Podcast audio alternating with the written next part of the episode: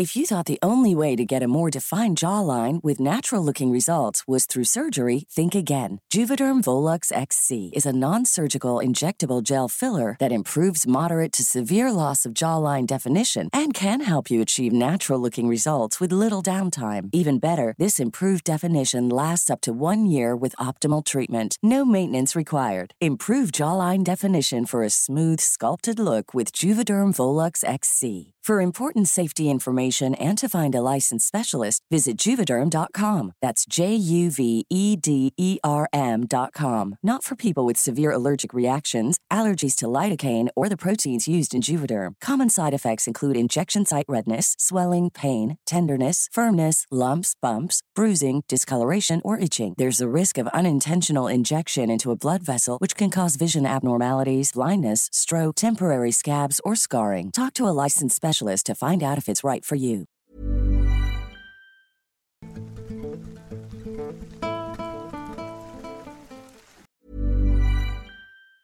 If you thought the only way to get a more defined jawline with natural looking results was through surgery, think again. Juvederm Volux XC is a non surgical injectable gel filler that improves moderate to severe loss of jawline definition and can help you achieve natural looking results with little downtime. Even better, this improved definition lasts up to one year with optimal treatment. No maintenance required. Improve jawline definition for a smooth, sculpted look with Juvederm Volux XC. For important safety information and to find a licensed specialist, visit juvederm.com. That's J U V E D E R M.com. Not for people with severe allergic reactions, allergies to lidocaine, or the proteins used in Juvederm. Common side effects include injection site redness, swelling, pain, tenderness, firmness, lumps, bumps, bruising, discoloration, or itching. There's a risk of unintentional injection into a blood vessel, which can cause vision abnormalities, blindness, stroke, temporary scabs, or scarring. Talk to a licensed specialist to find out if it's right for you.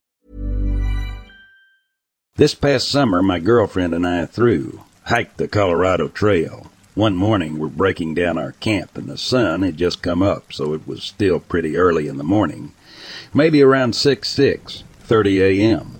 We were camped in this long, straight valley in the Lost Creek Wilderness for any fellow CT through, hikers.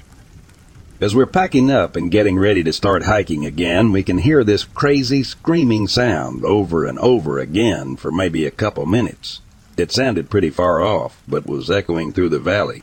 We both sat there and listened to it, trying to figure out what it was. I have spent a lot of time in the Colorado mountains and have never heard this sound before. At first, we thought it may have been a person, but we were at a fairly remote section of the trail. Once we finished, we did some research, and we think it may have been a mountain lion, as they sometimes will make a similar screaming noise. But who knows? We were both a little nervous to start hiking again after that.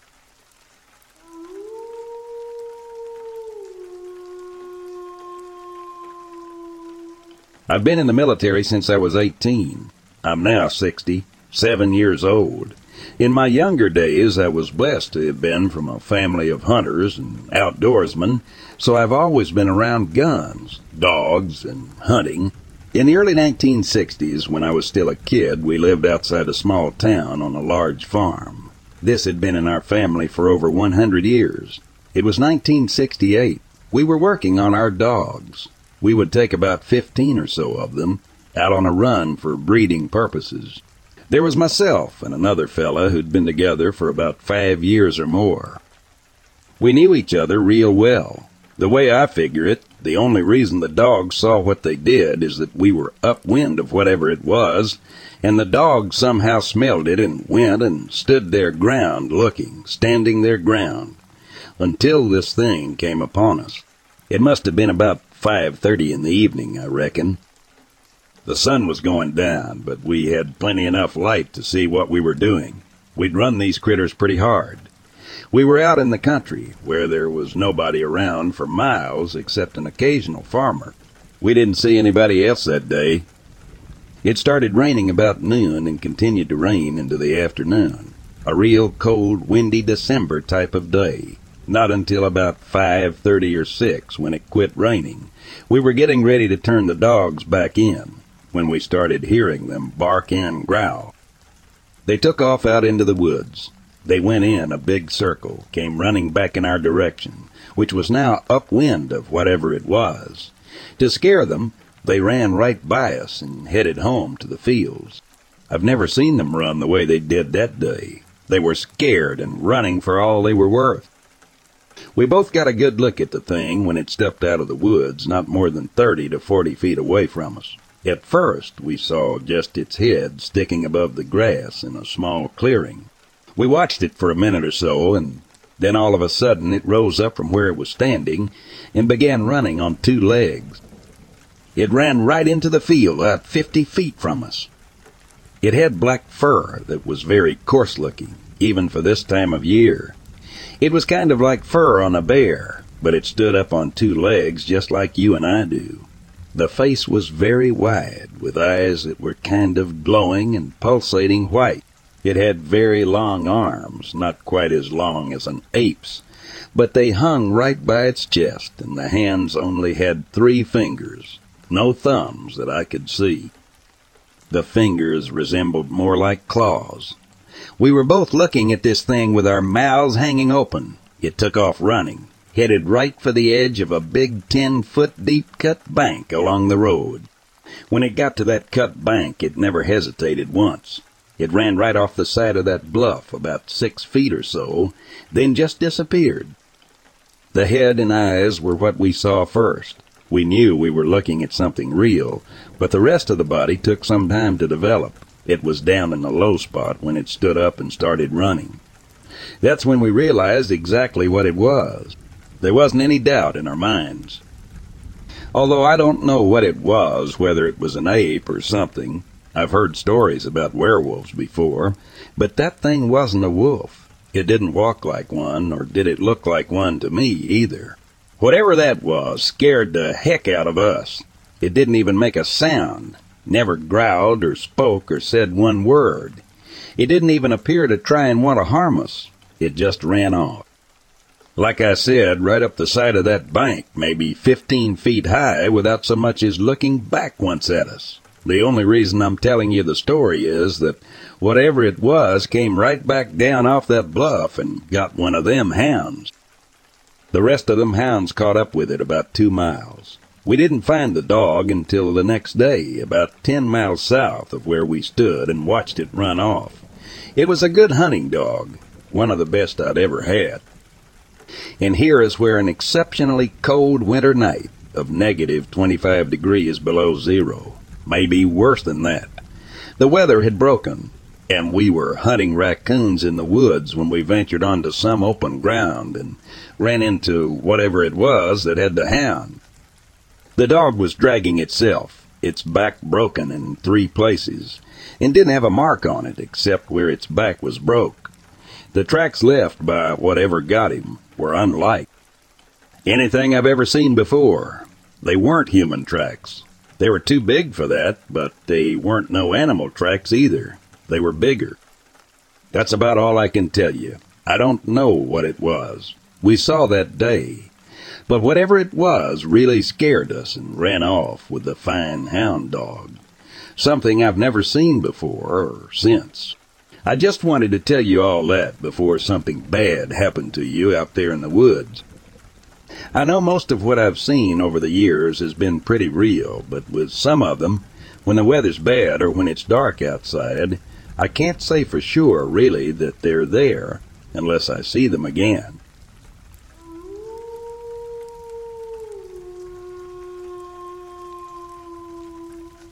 We went backpacking in the eastern Sierra a couple of years ago, a heavy traffic trail where hikers take horses in. As we were approaching Seven Pimish, where we were going to sleep for the night, we passed a couple that said, Watch out for the horse.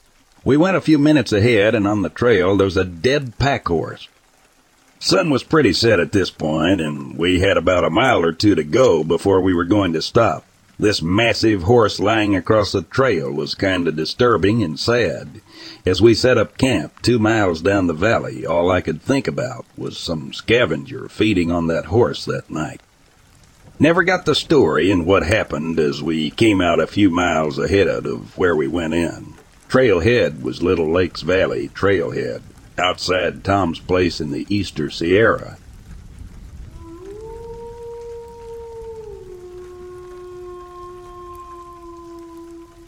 Went backpacking or fishing overnight with a female friend. We're both fairly experienced backpackers, and it was a spot we'd been to many times before on the Salmon River in upstate New York. We also brought our collie along with us. We parked in the same spot we always did at the end of a dirt road and hiked in about 45 minutes to our favorite fishing spot. Had a great day knocking back beer, swimming and pretending to fish. We put out the fire and went to bed around midnight. We were awakened about 3 a.m. by the creepiest noise I've ever heard in my life. It honestly sounded like a demon, groaning and growling away maybe five feet back from the edge of our sight in some thick brush. Her usually fearless dog was cowering in the corner of our tent. I was kinda spooked, but I calmed myself down, ran through the local wildlife in my head, and decided it was probably a bobcat.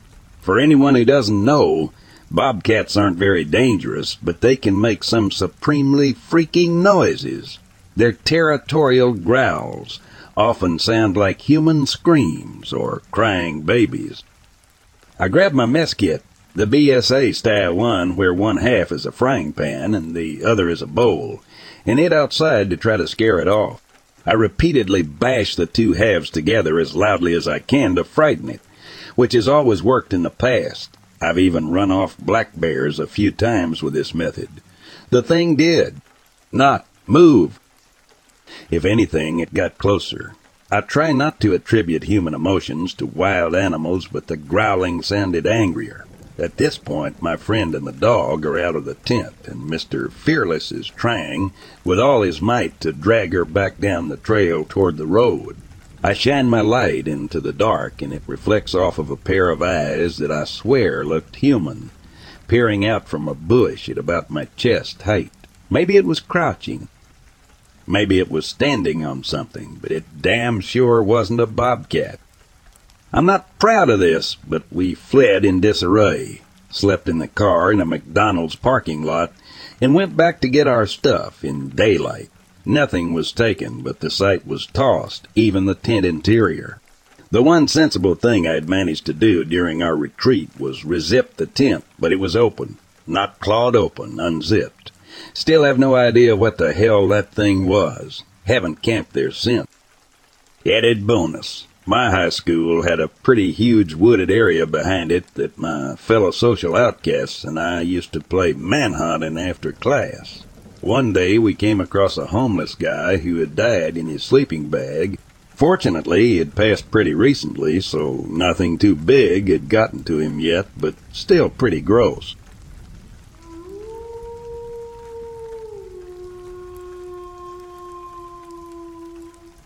I went up Echo Mountain with a girl I was dating once.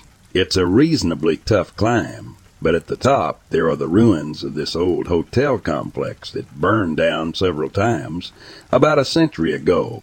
Old narrow gauge railway stuff, etc. Anyway, we get to the top and we're sitting on what's left of this concrete staircase, looking out over the city, and I hear a rustling in the bushes somewhere behind us. I turn around and it stops. So I shine my light on it. It's some guy in a weird hunched over pose looking at me. Maybe 150, 200 feet away. He just freezes in the beam of light for a second, then quietly sidesteps back behind a bush and disappears. I called out after him, but he must have gone back into his underground lair. Anyway, we decided we should head back down the mountain immediately. Still not sure if drugs or serial killer, but Hey, we survived. Girl refused to go up Echo Mountain again, though.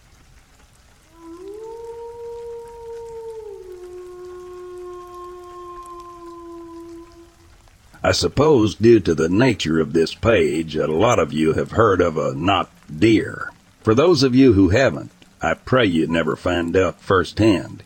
Oh, where are my manners? My name is Madison. I'm almost 20 five years old, and I've lived in a tiny village called Ullen, pronounced Usling, for about two years now. Shortly after moving here, I encountered one of these creatures said to only roam the Appalachian states. I know It was after dark, and you're going to ask if I'd been drinking or anything, or you're going to say that my eyes were playing tricks on me with a deer in some shadows. First of all, I was stone cold sober that night, as I don't drink, save for once every other blue moon. Secondly, this. This thing was standing directly under a streetlight. I can't be losing my mind, right? Right. Pardon me, I'm getting ahead of myself. Allow me to start from the top. It was a stagnant, humid August evening in tiny Podunk Ullen, not Ewan. The sun had recently set, and the stars had just started to wink to life in the gradient canvas of navy blue, purple, and black overhead, so I'd probably set it at about nine, nine, fifteen in the evening. Things were fairly quiet, as they usually are in this little town a dog barking in the distance, and the occasional whisper of a car going down the main road about a block and uh, half from my house. I live with my wonderful fiance. We'll call him Kevin, as I'm not sure he'd want his identity known, and his name isn't really relevant to the occurrence. Directly across the street from a lovely small baseball park, I used to love going for evening walks through this little park until that night. I finished letting our two dogs outside for a run and potty before their bedtime and fed our deaf cat, Lance. Then I grabbed up my double-decker cheeseburger, shaped coffee, mug slash pipe baggie of weed. Yes, I do smoke pot regularly, but don't jump to any conclusions yet. In Lucky Bic lighter, which is red with a picture of Morty Smith from Rick and Morty printed on it, and after telling my fur kids that I loved them and would return shortly, stepped out into the soupy night air. It was so warm I half considered staying inside where it was more comfortable, but I'd had a long day at work at the local dollar store and definitely needed to get some mano a mano with a cool grass in my favorite smoking piece. Maybe that'd be mano a mano a mano. I don't know anyway. Where was I? Oh, yes. I was crossing the street to hop over the ditch and onto the side of the park when I heard the strangest, most terrifying sound, something straight out of a nightmare.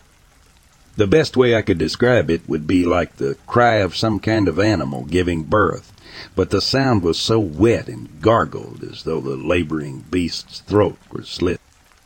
I was mid-jump when this horrendous nightmare, fueling wail, and it scared me so badly that I'd tried to stop in midair, succeeded, only to fall into the ditch, probably three or four feet deep, not including the extra eight, ten inches of height I had had over said ditch. Pain exploded up my leg, blooming from my ankle in a sensation I know all too well is a sprain, me being a klutz and all. I let out a cry of my own, grabbing my already swelling ankle and rushing to tighten my high top shoe with a stick pushed down on either side as a makeshift splint until I could hobble back across the street. After making the impromptu support for my injured foot, I finally looked around for the source of what had given me such a fright. That's when I saw it, standing directly under a streetlight alongside a paved road leading through the park, ears perked and gaze trained directly on me. The creature was bigger than any deer I'd ever seen, even dwarfing me in its horrible stature. I'm no small woman by any means, standing at six feet tall and about 270, 300 pounds. But this, I don't know animal. It had to be all of my height just at the shoulder, and the rack atop his head was a sight to behold in and of itself, or probably would have been, had it not been so badly battered, and in some parts completely snapped off at the end. At one point I would have wagered that the beast was at least 24, 26 points. He would have smashed the record for trophy buck, which is currently 22 points. For those who are curious, the moment I could tear my gaze away from the monstrous, darkly stained antlers crowning the beast is the moment I really noticed that something was terribly, terribly wrong with the creature. Its fur was filthy and matted with what I can only hope wasn't the same deep crimson stuff staining its antlers, but due to how some patches of its body gleamed as though encrusted with liquefied rubies under the overhead light, my hopes are probably in vain. Yes, several chunks of its skin were completely gone, exposed flesh wriggling with plump white little bodies that would occasionally fall away onto the paved road below. This creature was beyond sickly. He looked all but zombified. His skin barely hung on his bones, and his legs were just bent all wrong. This could have been a malformed deer that had just been abandoned young, got a gotten deathly ill, but I can't express enough to you all the sheer size of this thing. The bottom of its chin would easily come over the top of a brand new big pickup truck, like a dually or something. It couldn't be any smaller than a fully grown moose, I swear to you. Despite its horribly emaciated and even rotted state, it was massive and it was beyond imposing. But the most horrifying part of all about this creature is the eyes or eye. One had obviously been gouged out at some point, replaced by a puckered, inflamed mass of blood, pus, and more maggots, but the other one held enough malice. Pure, unmistakable disgust and outrage at my very existence, for the both of them. I was completely frozen for what felt like just a moment, terrified beyond screaming at the sight of an almost skinless deer skull, snarling with rage at me atop such a grotesquely huge body. The lack of visible muscle framing the creature gave me no illusions to the level of its strength. Somehow I just know that if the thing wants me dead, I'll be dead. But finally the creature gave me what I can only call a nod of its disgusting antlered head, then turned away and sauntered off towards the neighboring strip of woods. I swear it felt like I was only there for about a minute or two, but when I could finally move, blink breathe, the eastern skies were starting to lighten. I had several missed calls and voicemails from a worried future fiance and numerous texts as well, all wondering where I was and why I hadn't come to bed. I rushed back home across the street and wrapped up my ankle to stave off the swelling, topped off with the occasional ice pack but I couldn't sleep for days after what I'd seen, felt, and experienced. I was getting paranoid, jumpy, and my partner, godsend that he is, started to worry. I finally tried to tell him about what happened and what I'd experienced, but predictably he thought I'd just been tripping balls. However, notice that I hadn't even reached the park before this happened. I never got to light up. I was not under any influence when I'd seen the beast, not even when I'd lost almost eight hours of time. Why am I telling you all this now, after almost two years of silence? Well, the past three nights I've been hearing wet, guttural snorts and these terrible snapping scrape sounds out by the tree in the front yard. And the heavy hoof sounds that precede and succeed those noises are more befitting those of a horse, or maybe a moose, rather than any deer. I'm beginning to wonder if the beast from across the street hadn't changed his mind about letting me survive witnessing his terrible majesty.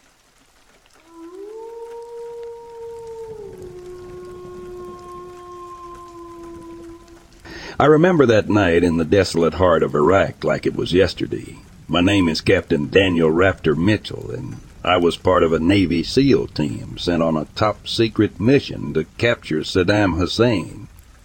The planning and execution of this operation were unlike any other I'd ever experienced. Little did I know that it would be a mission that would forever haunt my dreams. Our team consisted of the best, of the best seasoned warriors with nerves of steel and a commitment to duty that ran deeper than the desert sands. The geopolitical stakes were astronomical. The world watched as our team of elite soldiers geared up for what would become the most crucial operation of our careers. Under the cover of night, we descended on Saddam's compound with the precision of a surgeon's scalpel. Our intelligence was impeccable and we knew every inch of the target.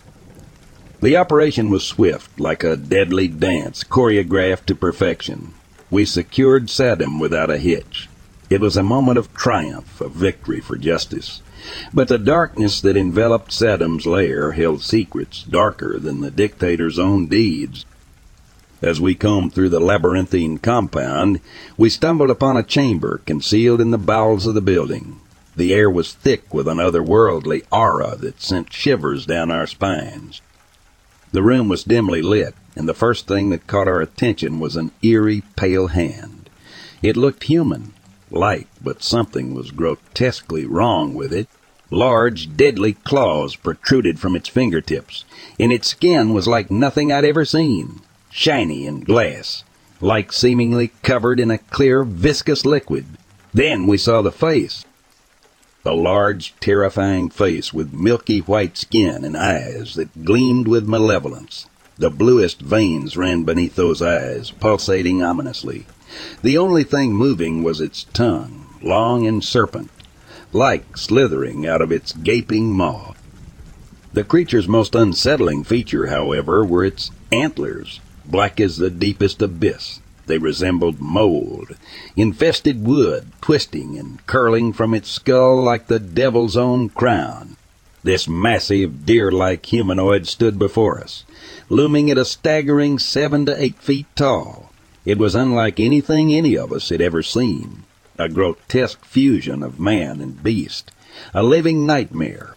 Fear gripped us as we instinctively opened fire on the abomination. Bullets struck its glistening skin, but it hardly flinched. The creature let out a bone chilling scream that echoed through the compound, causing our hearts to race. Suddenly, men in dark suits and sunglasses stormed into the chamber. They identified themselves as Secret Service, and their orders were clear. The United States government needed this creature alive. They said it was for analysis to understand what it was and where it came from. Reluctantly, we ceased our attack we couldn't believe it. Here we were, battle hardened seals, facing an unholy terror, and yet our own government wanted it for study. The Secret Service agents expertly subdued the creature and began preparations for its extraction. As we left the compound, Saddam Hussein in tow and that horrifying creature now captive, I couldn't help but wonder about the geopolitical implications of our find. What secrets did this creature hold? How would it affect the world order? Only time would tell. Operation Desert Enigma was a success in capturing Saddam Hussein, but it left us with questions that haunted our dreams for years to come. The creature with the glass-like skin and the sinister antlers would forever remain an enigma, lurking in the shadows of our collective memory.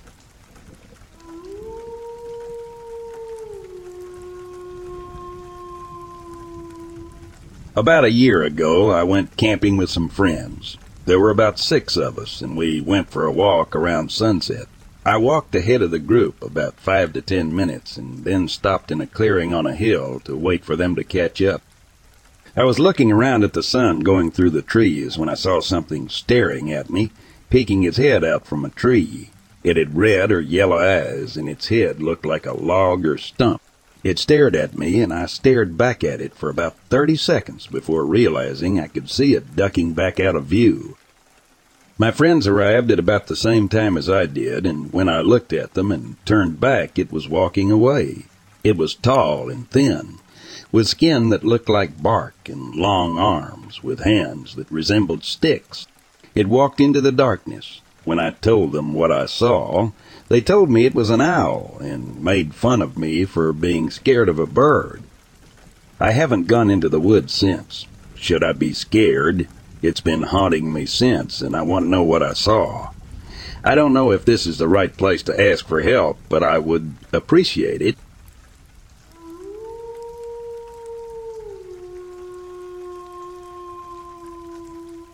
When I was around 14 or 15, me and my friends were playing airsoft deep in the Alabama woods, having a good time. Later on, one of our friends, we can call him H, shot my brother with a bad gun that he wasn't supposed to have, and it definitely hurt him a butt. I, in anger, started running at him, shooting my airsoft gun, and he bolted off. He was a very large guy and a bit older than us, and he was in a white shirt that part is important. We continued to play about 30 minutes or so, and he never came back, so we started calling him and looking for him when we saw what we assumed was him, with about 30 or so yards in the distance. Just a big white object. When we called him, or what we assumed was him, it or he bolted the opposite way. We decided to go back to the house to get my friend's dad to come make him quit running. When we got back to the house, he was already there and had been for nearly an hour. We were all so confused as to what we saw in the woods that day. A few years later, we learned about the Alabama white thing and found it to be a huge coincidence. But I always wonder what, if to this day,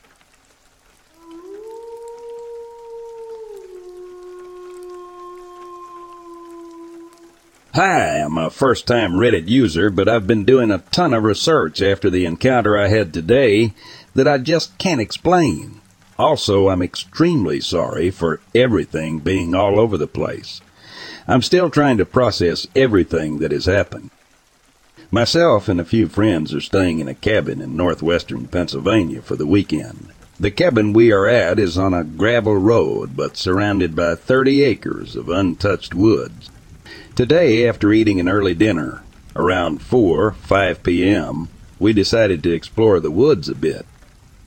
As we were leaving the driveway, I had an extremely uneasy feeling, and the forest sounds grew extremely quiet, but then quickly got louder, so I ignored the feeling. As we stepped into the woods, we came across some very strange animal tracks. We are no strangers to animal tracks or the woods, so this was very out of the ordinary. Some of the tracks looked similar to a mountain lion, but were sunken into the dirt as if it weighed in the 600, 700 pound range. Then there were some smaller tracks that looked closely to possibly a small dog, but there was just something off about them. They were too close together to be a normal dog's strides. As we continued through the forest, we started to hear some strange but not too out of the ordinary sounds. As we passed a bend in the trail, we all heard a bigger branch or twig snap, and my friend spotted something that looked extremely similar to a mountain lion, but the coloration was off. As soon as he spotted it, it disappeared from his line of sight, so we immediately turned around and hurriedly walked back to our cabin. As we started to head back, I started to feel a very sinister energy and started to almost hyperventilate. My chest was very tight, and I could barely breathe, which is very out of the ordinary for me. As we got into the cabin, I started to feel as if I'm specifically being targeted or hunted, and couldn't take my eyes off of this one patch of forest. My friends were all feeling the same energy as me, but not as intensely. We realized that the energy seemed to be circling us outside of the cabin, and when we looked outside of one of the bedroom windows, we saw a glimpse of the being far in the woods, during this whole encounter, I was struggling to breathe and was having bad chest pains that I couldn't explain. After about two hours of seemingly endless torture from whatever it was, the energy seemed to dissipate and leave the surrounding area. It definitely didn't feel like a mountain lion energy. Wise, and even the appearance of it seemed off. We didn't hear it make any noise other than the twigs, branches snapping, it was more of feeling the energy it was putting off. The whole experience didn't feel real, and I still can't make much sense of it. I can say for damn sure it wasn't like any living creature I've ever encountered. Does anyone have any ideas of what it could be? Anything at all would help.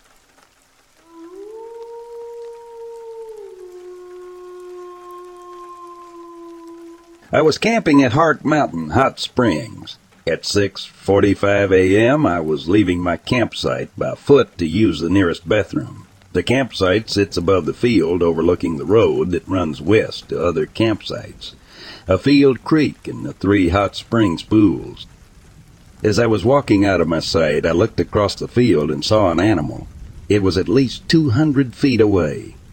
I thought it was a wild horse, but there are no wild horses in the Hart Mountain National Antelope Refuge.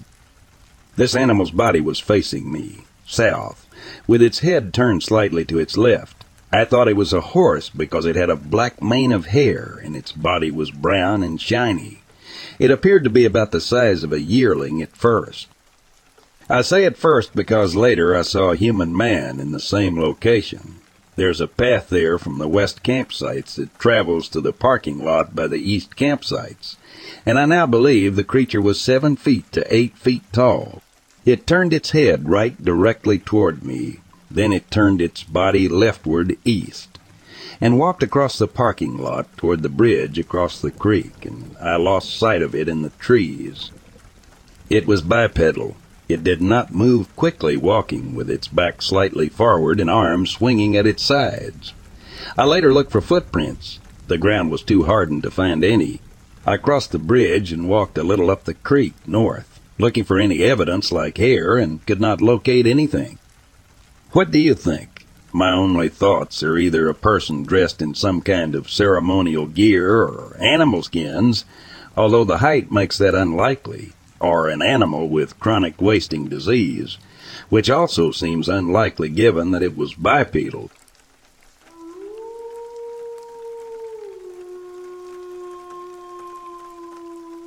My story happened many years ago in Oregon. So, my buddies and I went fishing at Crane Prairie Reservoir. On the way home, after a weekend of camping and fishing, we're driving home down Highway 58 near Eugene.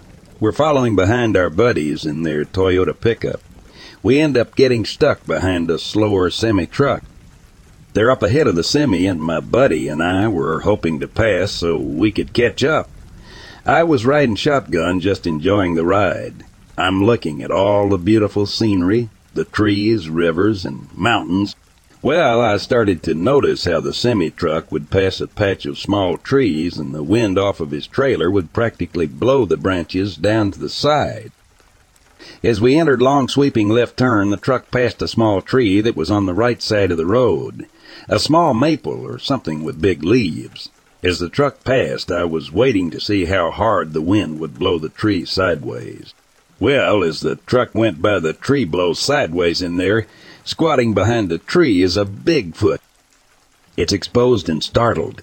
It stands and turns 180 degrees and runs down into the forest. There are drainage systems along the road and it's running along it. I could only see it from the waist up. I could clearly make out his huge arms, giant thick chest, and its big head that was sort of pointy on top.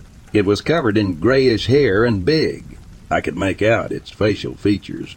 It ran straight up and down like a sprinter with its arms pumping. It moved to a speed no man could ever reach. I've hunted and fished for many years, and I could say without a doubt it could outrun any big game animal. It ran out of sight into the thick forest. I yelled out to my friend, Did you to see that? But he didn't because he was driving and looking for a place to pass. We finally passed the truck, and at the next pullout, our buddies were parked and waiting for us. We pulled in, and I flung open the door and tell my story. I was all amped up with adrenaline. My buddy then tells us a story about his uncle and a Bigfoot encounter. He says he believes me and wishes he could have seen it. It's something that I can't explain but it's something I experienced firsthand. I've always believed, but after that day, I know.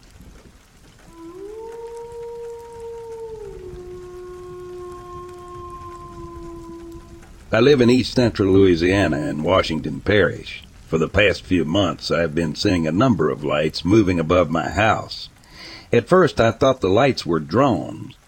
I noticed after watching them night after night, they didn't move like drones. I've ever flown. I got binoculars and a spotting scope and noticed a central white RGB type light in a V patterned small craft. I considered it to most likely be an alien drone or possibly a military drone. Possible since I'm so close to an airport. Well, I decided one night to go outside and signal the small crafts with a flashlight. I've heard math is the universal language. So I flashed a couple sequences of prime numbers. I told my wife to come outside quick. I could see a large ship approaching from a few houses down nearly grazing the treetops. Turning and redirecting itself towards my backyard like it already knew my GPS location. I looked in amazement followed by shock and fear. It passed slowly like it was looking for a place to land. The backyard is too small and too many trees around but it passed so close I could have thrown a baseball and hit it. It slowly passed my yard and went over the neighbor's yard, and I couldn't see it any more after. I looked up and saw about ten same types of ships flying fast high in the sky. in a sequence. Then I noticed smoke everywhere, like my neighbor's house was burning down. Smelled like gunpowder. I looked for the source of the smoke. I believe the ship popped off smoke before it was going to try and land one street over. I realized I would have had a heart attack if it had landed. To describe them, large, square, bronze looking metal, white lights around the sides, circle pattern, red flashing lights on the bottom. My wife says she had a hard time with the glare of white lights and couldn't give a definite description.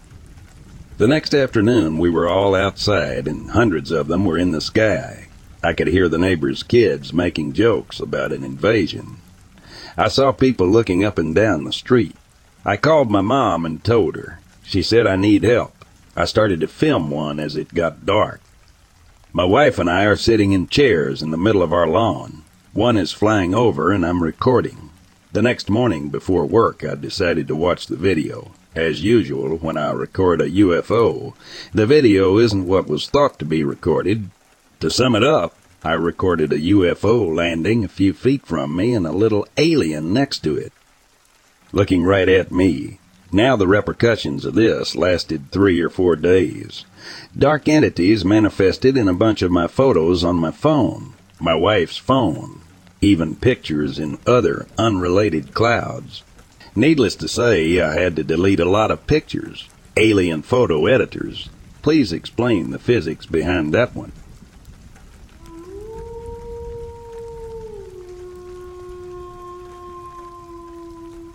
We were visiting friends in Maine, and they lived not far from the Appalachian Trail in a group of colonial era cellar holes.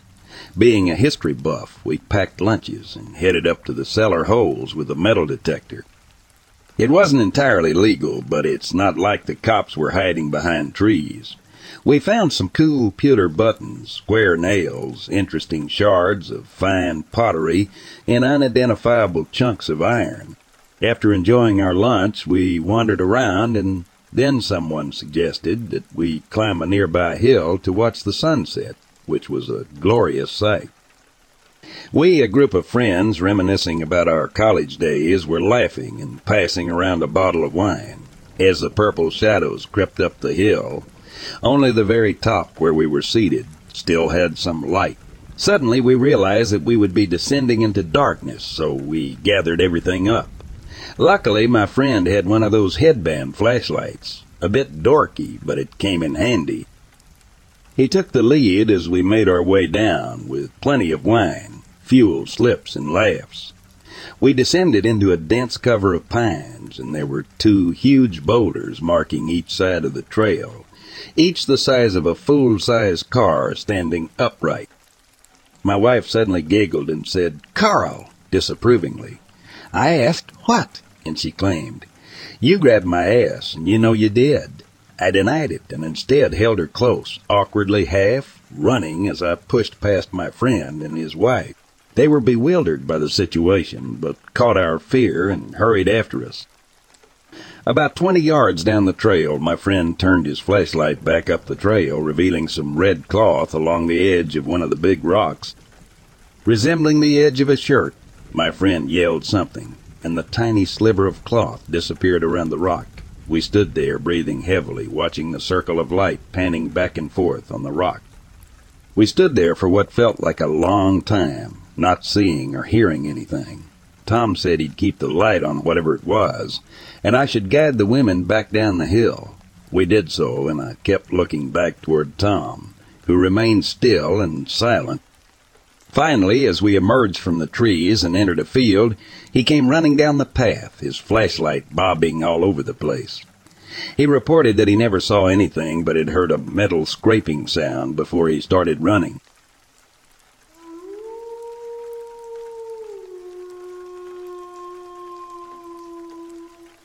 Lived in Yellowstone for a summer. Took a nice hike X15 18 miles. Got back to car, 5% cell battery left. Car battery was totally dead. Sun is set and getting darker by the minute, around 9:30 p.m.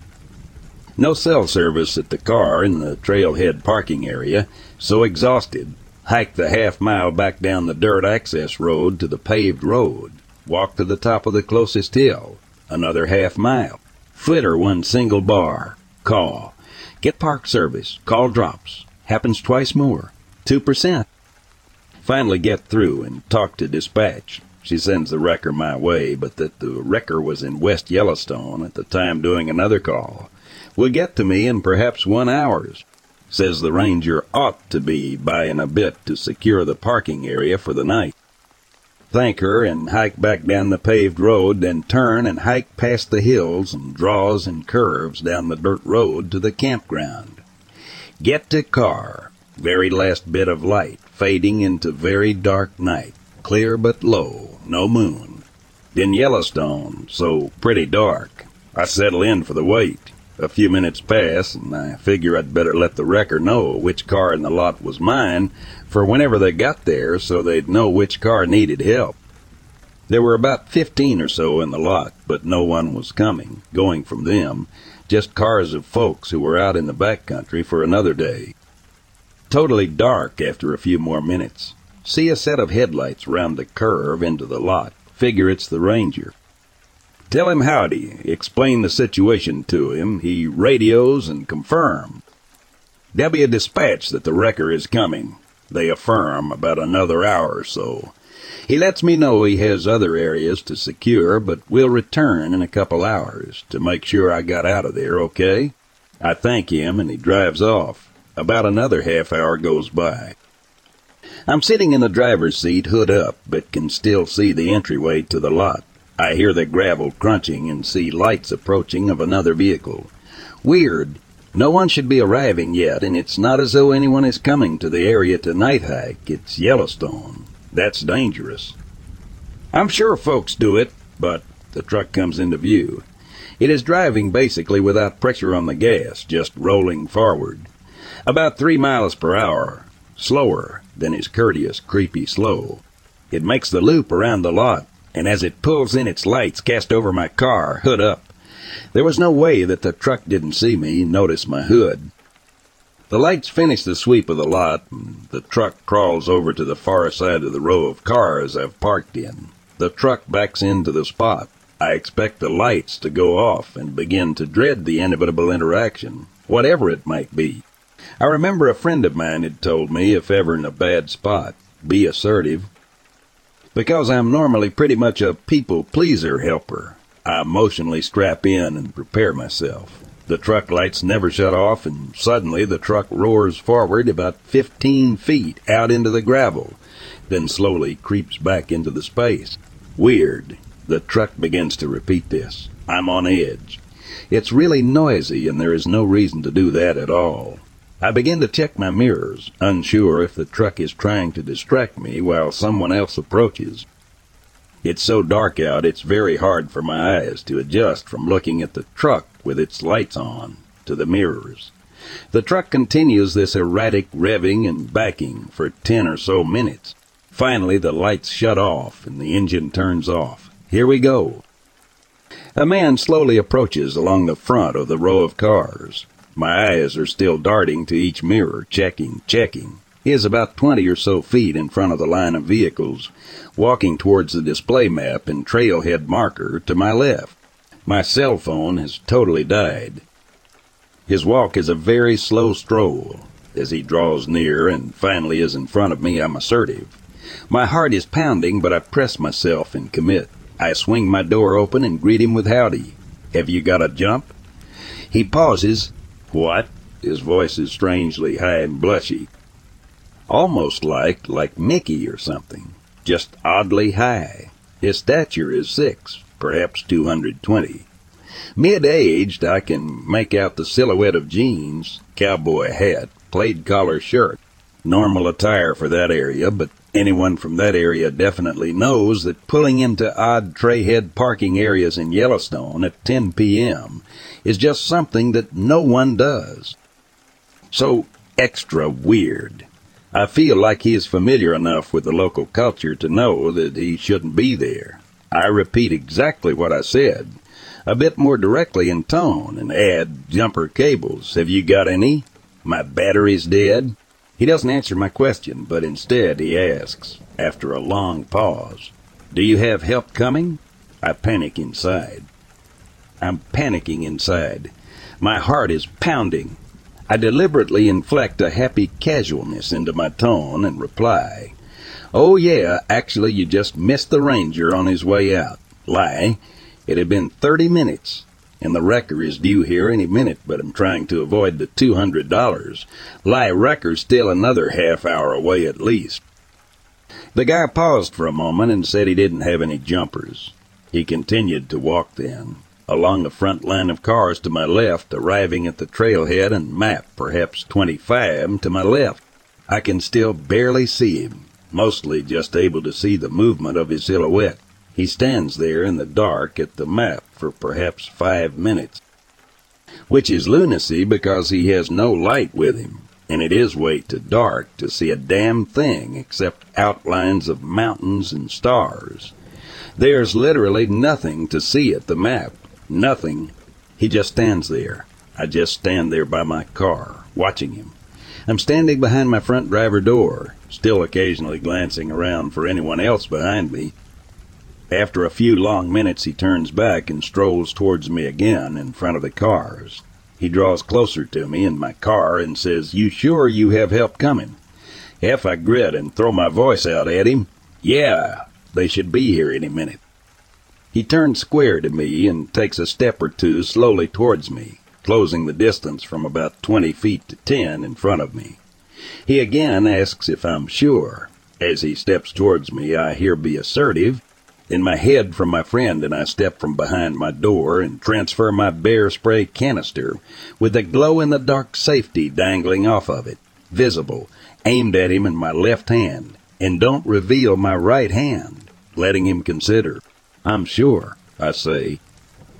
The next words are just in the bottom of my throat and are just a hair away, and I ready myself to say the words, take one more step towards me, and he'll spray your ass. But he stops and looks at me, and I stay very quiet and still, staring at him. He stays in his stance, facing me. It's very quiet. Moments pass. He just says okay, and turns and slowly strolls back towards his truck. He turns his truck on, and his truck repeats the series of odd revving and pulling out and slowly crawling back in. About ten more minutes. Then finally he slowly crawls out of the lot, gravel popping around the draws, fading into the blackness. I still am not convinced that I'm alone, and I still am afraid that someone else was with him. I am also terrified that he will ditch his truck beyond the curves and then make his way back on foot. I grab my day pack and steady my nerves and make a mad dash away from my car, locking it and dashing across the lot to a long horse trailer hiding behind it waiting 15 minutes or so. Yellowstone is not the best place to just chill outside, though. It gets cold. Moreover, there are there are things that might eat you if you accidentally spook them, or because you're meaty and it's nighttime. Fifteen more minutes pass, and lights become visible down the parking lot road. My heart is still racing and goes into overdrive. It's the wrecker. Relief floods me, and I begin to shake and almost cry. I explain how glad I am to see the wrecker to wrecker guy. He just thinks I'm a dumb girl afraid of the dark and swipes my card and jumps my car. I drive back to the cabin for an hour and a half. I'm exhausted and sleep.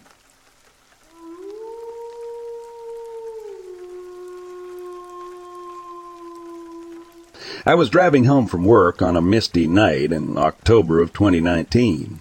I would just crossed the border from Pennsylvania into Maryland on Route 15 South.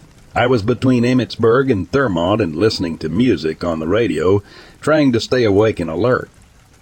As I approached Little Owens Creek, I saw something move in the corner of my eye. I slowed down and looked to my right toward the creek and trees. What I saw next took my breath away. I slammed on the brakes. There was a large creature standing on two legs by the side of the road, clear as day. It looked like a hybrid of a wolf and a man with dark fur and a long snout, pointed ears, and bright yellow eyes. It had muscular arms, legs, and long claws on its hands. I couldn't see the feet. It was six, seven feet tall, and it had a long tail that was wagging slowly. The upright creature stared at me as I skidded to a halt.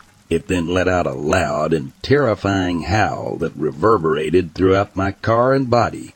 The sound was more stark than any horror film howl. It created a surge of fear and panic in me. The beast took a step toward me and then another. The expression on its face was that of anger. I didn't know what to do.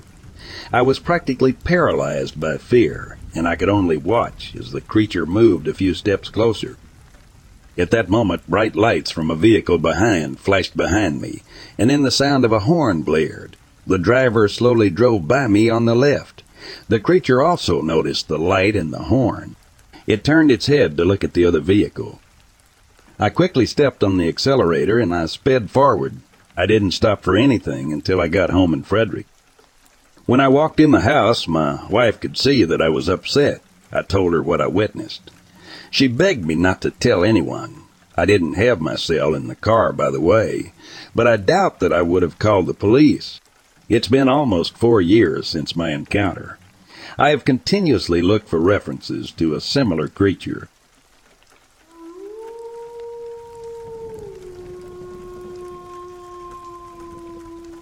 The road to my objective wound parallel to a dike, its path meandering close to the serene waters of the Muirs River.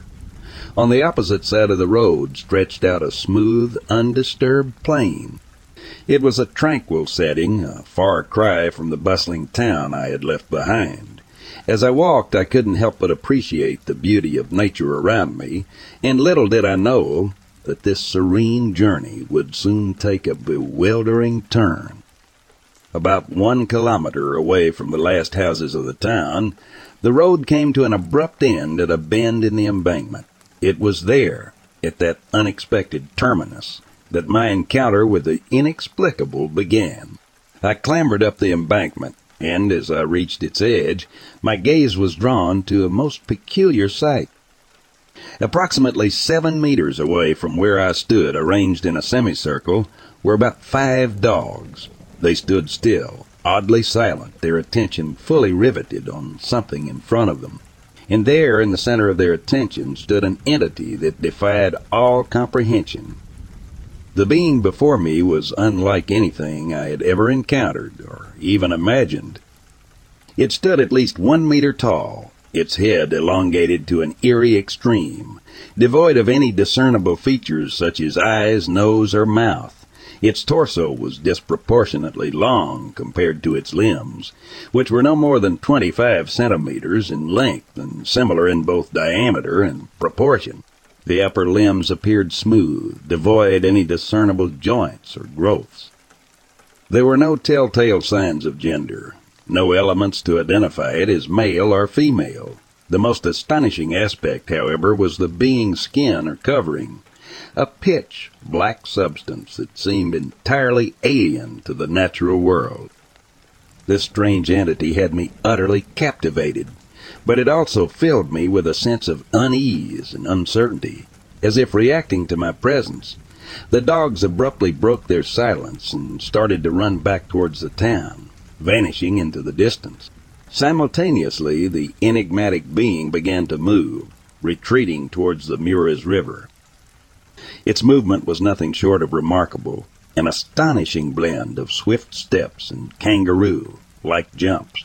Remarkably, during its retreat, not a single sound emanated from the being except for the occasional crunch of ice, giving way beneath its weight. The footprints left behind were far from human, they were flattened circles, unlike anything I had ever seen before. The river lay before me, its flow reduced to a mere trickle at that time, with a riverbed reaching depths of two meters. This terrain prevented me from pursuing the strange entity any further. For a few moments I stood there, both fascinated and bewildered, my senses overwhelmed by what I had just witnessed. It took me a minute or two to gather my wits, and driven by curiosity and a strange compulsion, I decided to follow the trail left by the mysterious being. For the next two hours I combed the grove along the river bank, but despite my best efforts, I could find no trace of it. I was certain that it, it, had not entered the water, for the wide beach bore no marks, and the unfrozen snow remained undisturbed, its surface as smooth as untouched sand. It was during this search that I noticed a curious transformation in the environment. The place where the strange being had stood emitted an intense, pungent smell of chlorine. However, upon returning to the spot after two hours, this scent had metamorphosed into a powerful odor of ozone, tingling my senses. My encounter with this enigmatic being haunted my thoughts for a long time. I grappled with its existence and the conditions under which our paths had crossed. I was a rational person, one who did not believe in ghosts, devils, extraterrestrial beings, angels, or any such entities. Yet that day, amid the clarity of the weather and the untamed wilderness surrounding me, I had experienced something that defied all logical explanation, a memory etched into my mind, impossible to forget.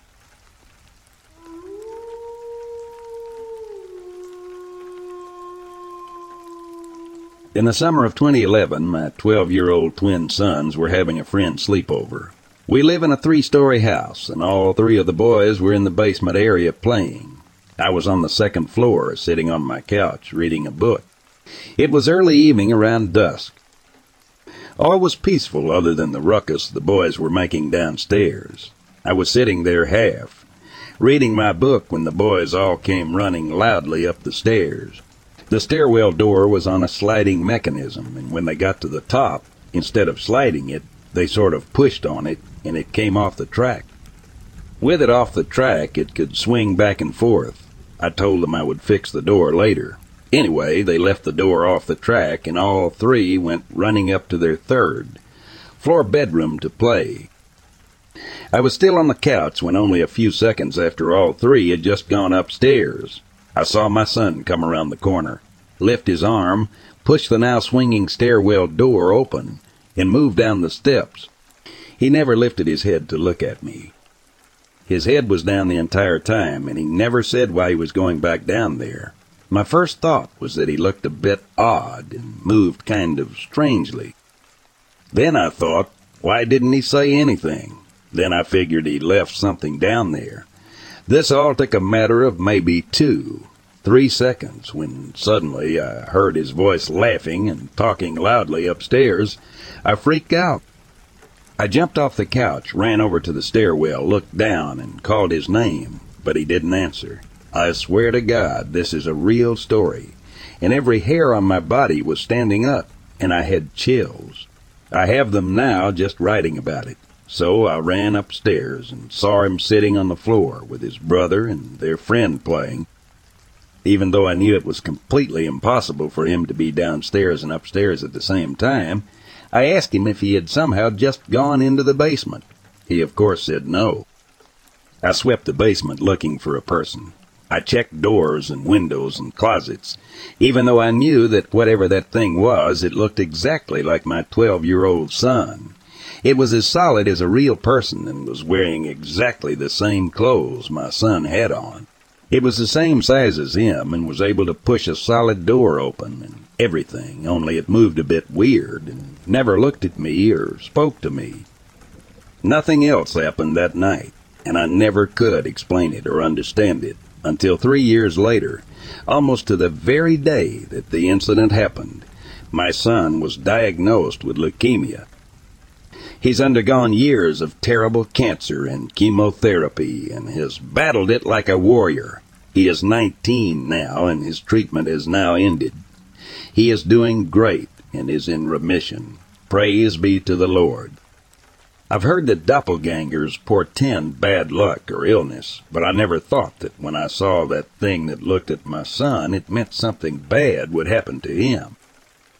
But the day he was diagnosed, I realized why I saw what I saw. I don't know for sure if it was some sort of warning or not, because it scared the hell out of me, and it felt very sinister. I pray I never ever see it again.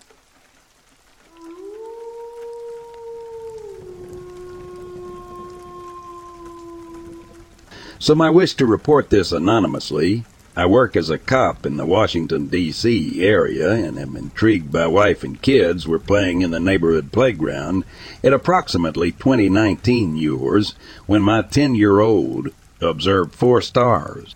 My wife looked up and said they were moving. I looked up to see the stars for myself and saw six, ten of these glowing balls of light flying in a straight line, heading northeast from the Bluff Valley area of Virginia, right off US 1. I managed to catch the tail end of the formation on video, but lost focus while attempting to zoom in. One of the lights veered away northbound near the end of the formation. I moved to higher ground to see if I could catch the rest of the flight path, but they disappeared. My wife, kids, and multiple witnesses in the playground saw the lights. I'm guessing drones, but I'm not sure. I guess we saw UFOs.